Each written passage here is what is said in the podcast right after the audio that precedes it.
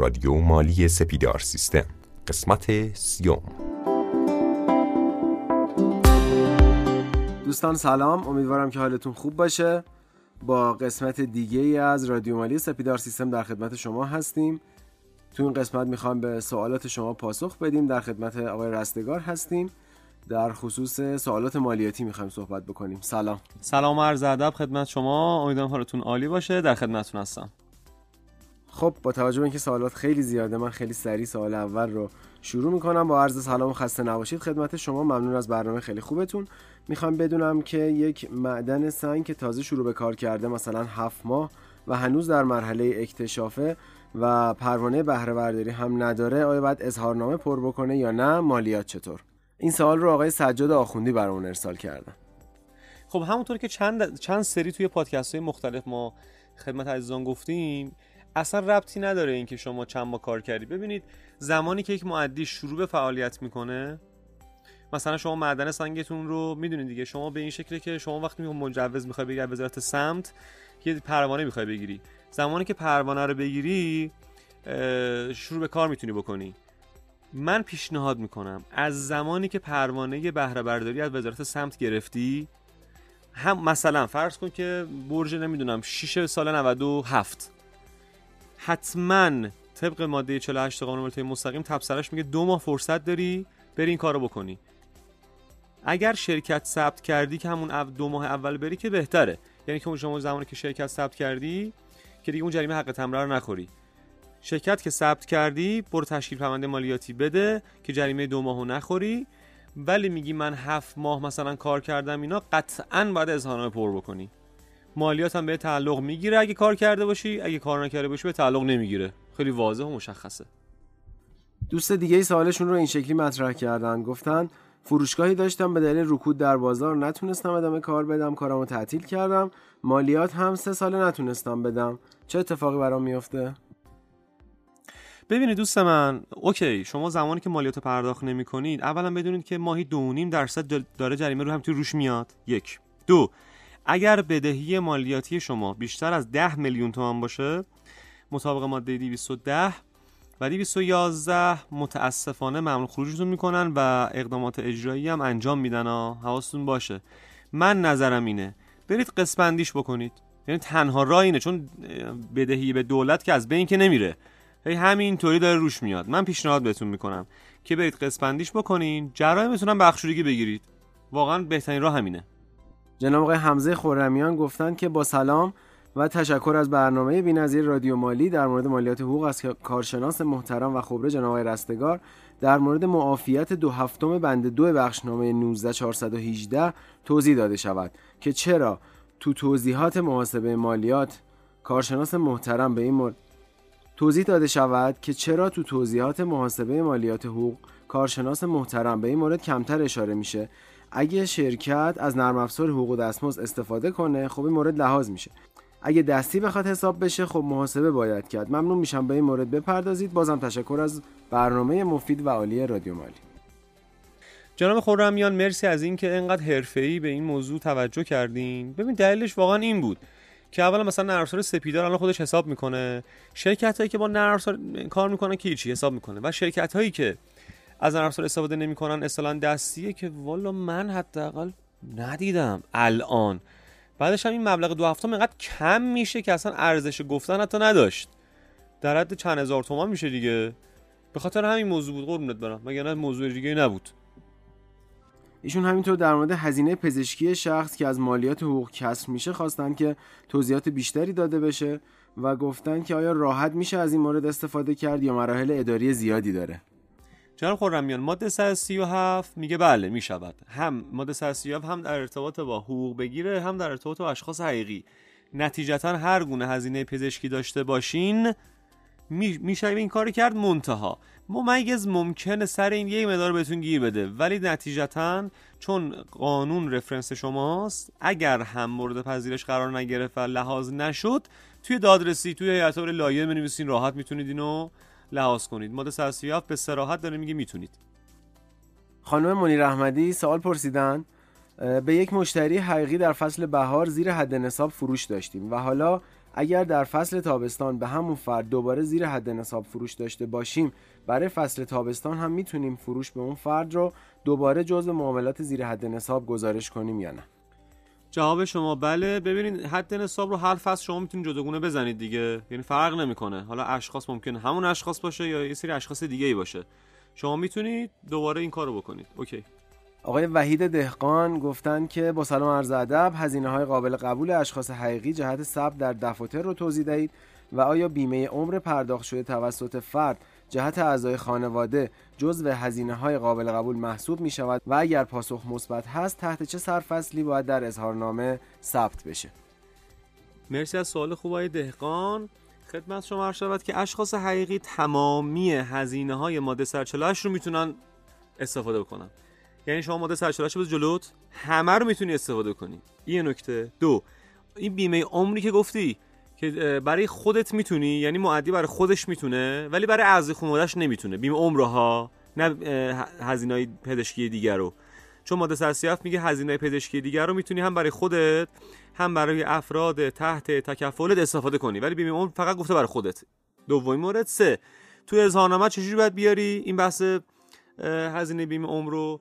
تو اظهارنامه می‌تونی تو اون هزینه ها یه فیلدی داره. اگه گروه سوم باشی که هست اصلا این فیلد جداگونه داره. گروه دوم سوم باشی توی جدول سود و زیانت کاملا مشخصی می‌تونی بیاری. آقای فرامرز قیاسی سلام وقتتون بخیر. ممنون از فایل های صوتی. من تبصره 86 رو چندین بار گوش دادم با مثال هایی که گفته شد. در تبصره 86 گفته میشه که از تاریخ 11 6 96 قانون عوض میشه و دو تبصره میاد. یه مثالی در رابطه با تبصره یک گفته میشه که مثلا شخصی به عنوان بازاریاب بعد از ظهر به شرکت میاد و بازاریابی می‌کنه. آیا پولی که به شخص میدیم جز تبصره یک 86 هست یا ماده 169 به نظر من جز تبصره یک 86 میشه اما استاد رستگار در ادامه صحبتاش میگن که باید در فهرست معاملات فصلی رد بشه. آخه تو تعریف تبصره ماده 86 داریم که در مورد پرداخت هایی که از طرف غیر از پرداخت کننده اصلی به اشخاص حقیقی انجام میشه با مالیات مقطوع 10 درصد محاسبه میشه. خب طبعا اون شرکتی که داره به بازاریا پول میده پرداخت کننده غیر اصلی هستش. پس به نظر من جزو تبصره ماده 6 میشه.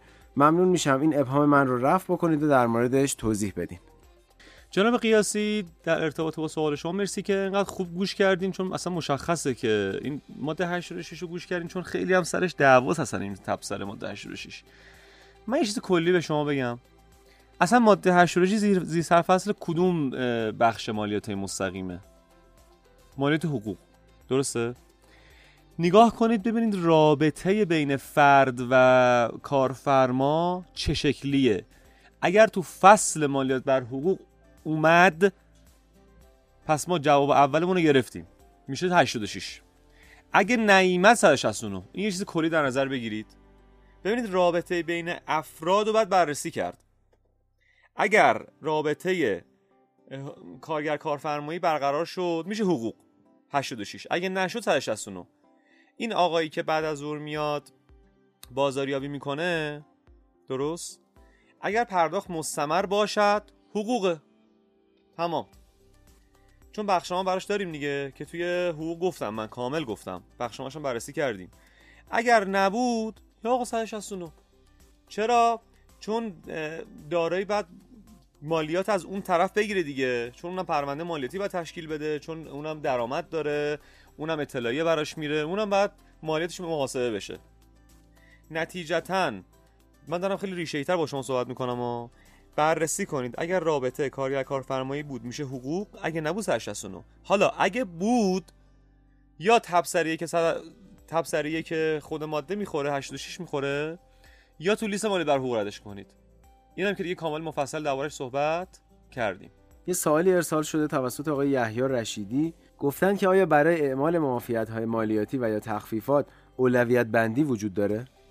واقعیتش آقای یحیی من سوالتو متوجه نشدم. قربونت برم. یه بار دیگه واضح تر بپرسی چون هر جور فکر کردم دیدم نمی‌دونم منظور شما چی بوده. یه بار دیگه سوالتو واضح بپرسی ما در خدمت هستیم. دوست دیگه پرسیدن که مفهوم مکرر در ماده 169 مکرر چیست؟ خب ببینید واژه مکرر اصلا این بحث بحث حقوقیه ربطی به مالیات نداره. واژه مکرر زمانی میاد که مثلا فکر کنید ماده 169 مثلا سال 91 تصویب شد. این زمانی که می‌خواد اصلاح بشه یا سه چیزا بهش اضافه بشه اگر اصلاحاتش خیلی زیاد باشه و خیلی مهم باشه و در قالب تبصره نگنجه مثلا 169 مکرر. میان چون ماده بعدیش خود ماده قانونی دیگه مثلا 170 خودش یه ماده قانونی جداست. و می‌خوان اهمیت اونم نشون بدن و خیلی هم مفصله. میان یه واژه مکرر اضافه می‌کنن تهش. میگن 169 مکرر. یه ماده قانونی جداست الان مثلا ماده 169 مکرر اتفاقا خیلی مهمترش خود, خود 169 شده. پس این مکرر یعنی اینکه همون ارتباط داره به ماده قبلیش خیلی مباحث مهمتر و خیلی کاملتری و اوورده که تو قالب تبصره نمی‌شد بیاره. خانم سمیه کلیون پرسیدن که صندوق رسمی شرکت مانده مبلغ 260 میلیون تومان دارد. می‌تونم به بانک انتقالش بدم یا نه؟ ببینید سوال شما دو تا جنبه داره دیگه حسابداری و مالیات. علاوه مالیاتی من اگه بخوام جواب بدم یادتون باشه هر پولی که تو حساب بانکی شرکت بیاد به منزله درآمده. این خیلی نکته مهمیه ها. مگر اینکه یه سری حالت استثنا یعنی از نظر دارایی هر پولی که تو حساب شرکت بیاد یعنی درآمده کسب کرده. اوکی؟ من نظرم اینه که این کارو نکنید. بالا دلیلش رو ننوشین نمی‌دونم چرا می‌خواین این کارو بکنید ولی من نظرم اینه که این کارو نکنید. خب من تو آخر این پادکست یه چند تا پیام تشکرم که برای اون ارسال شده رو بخونم خیلی سریع و این پادکست رو به پایان برسونیم. آقای سجاد نوشتن که خدایی دمتون گرم. و بچه های حسابداری دانشکده حسابداری لاهیجان لحظه شماری می‌کنیم برای قسمت های مالیاتی اصلا می‌خوایم درخواست بدیم استاد رستگار رو بیارید دانشگاهمون تا اینجا بتونیم یه کلاس آموزشی باشون داشته باشیم. خیلی ممنونم از شما. آقای حافظ حسنزاده پیام تشکر برای ما فرستادن و از عوامل رادیو مالی تشکر کردن. آقای سعید پروانی که گویا از شرکت کنندگان سمینار اظهارنامه مالیاتی اشخاص حقوقی بودن نوشتن که با سلام خواستم تشکر کنم برای سمینار. بهترین سمیناری بود که شرکت کردم و کلی مطلب جدید یاد گرفتم. خب بازم تشکر می‌کنم از شما بابت حسن نظرتون و ارسال سوالات و پیام های خودتون. یه نکته که در آخر می‌خوام بهتون یادآوری بکنم این هستش که سوالات خودتون رو برای ما توضیح بدید. هیچ اشکالی نداره در مورد سوال توضیح دادن ایرادی نداره. اما یه سری از سوالاتی که سمت ما میادش بخشای مختلف داره از سرفصلهای مختلف سوال شده و اگه ما قرار باشه در موردش صحبت بکنیم شاید لازم باشه که یک پادکست رو در مورد یک سوال فقط بخوایم صحبت بکنیم. خواهشی که ازتون داریم این هستش که تو نوشتن سوالاتتون به موضوعات حالا مطرح شده توجه بکنید در مورد یه موضوع سوال ارسال بکنید و محدودیت های زمانی ما تو ضبط پادکست ها رو هم در نظر بگیرید. ممنون از توجه شما. خدایا رو نگهدارتون.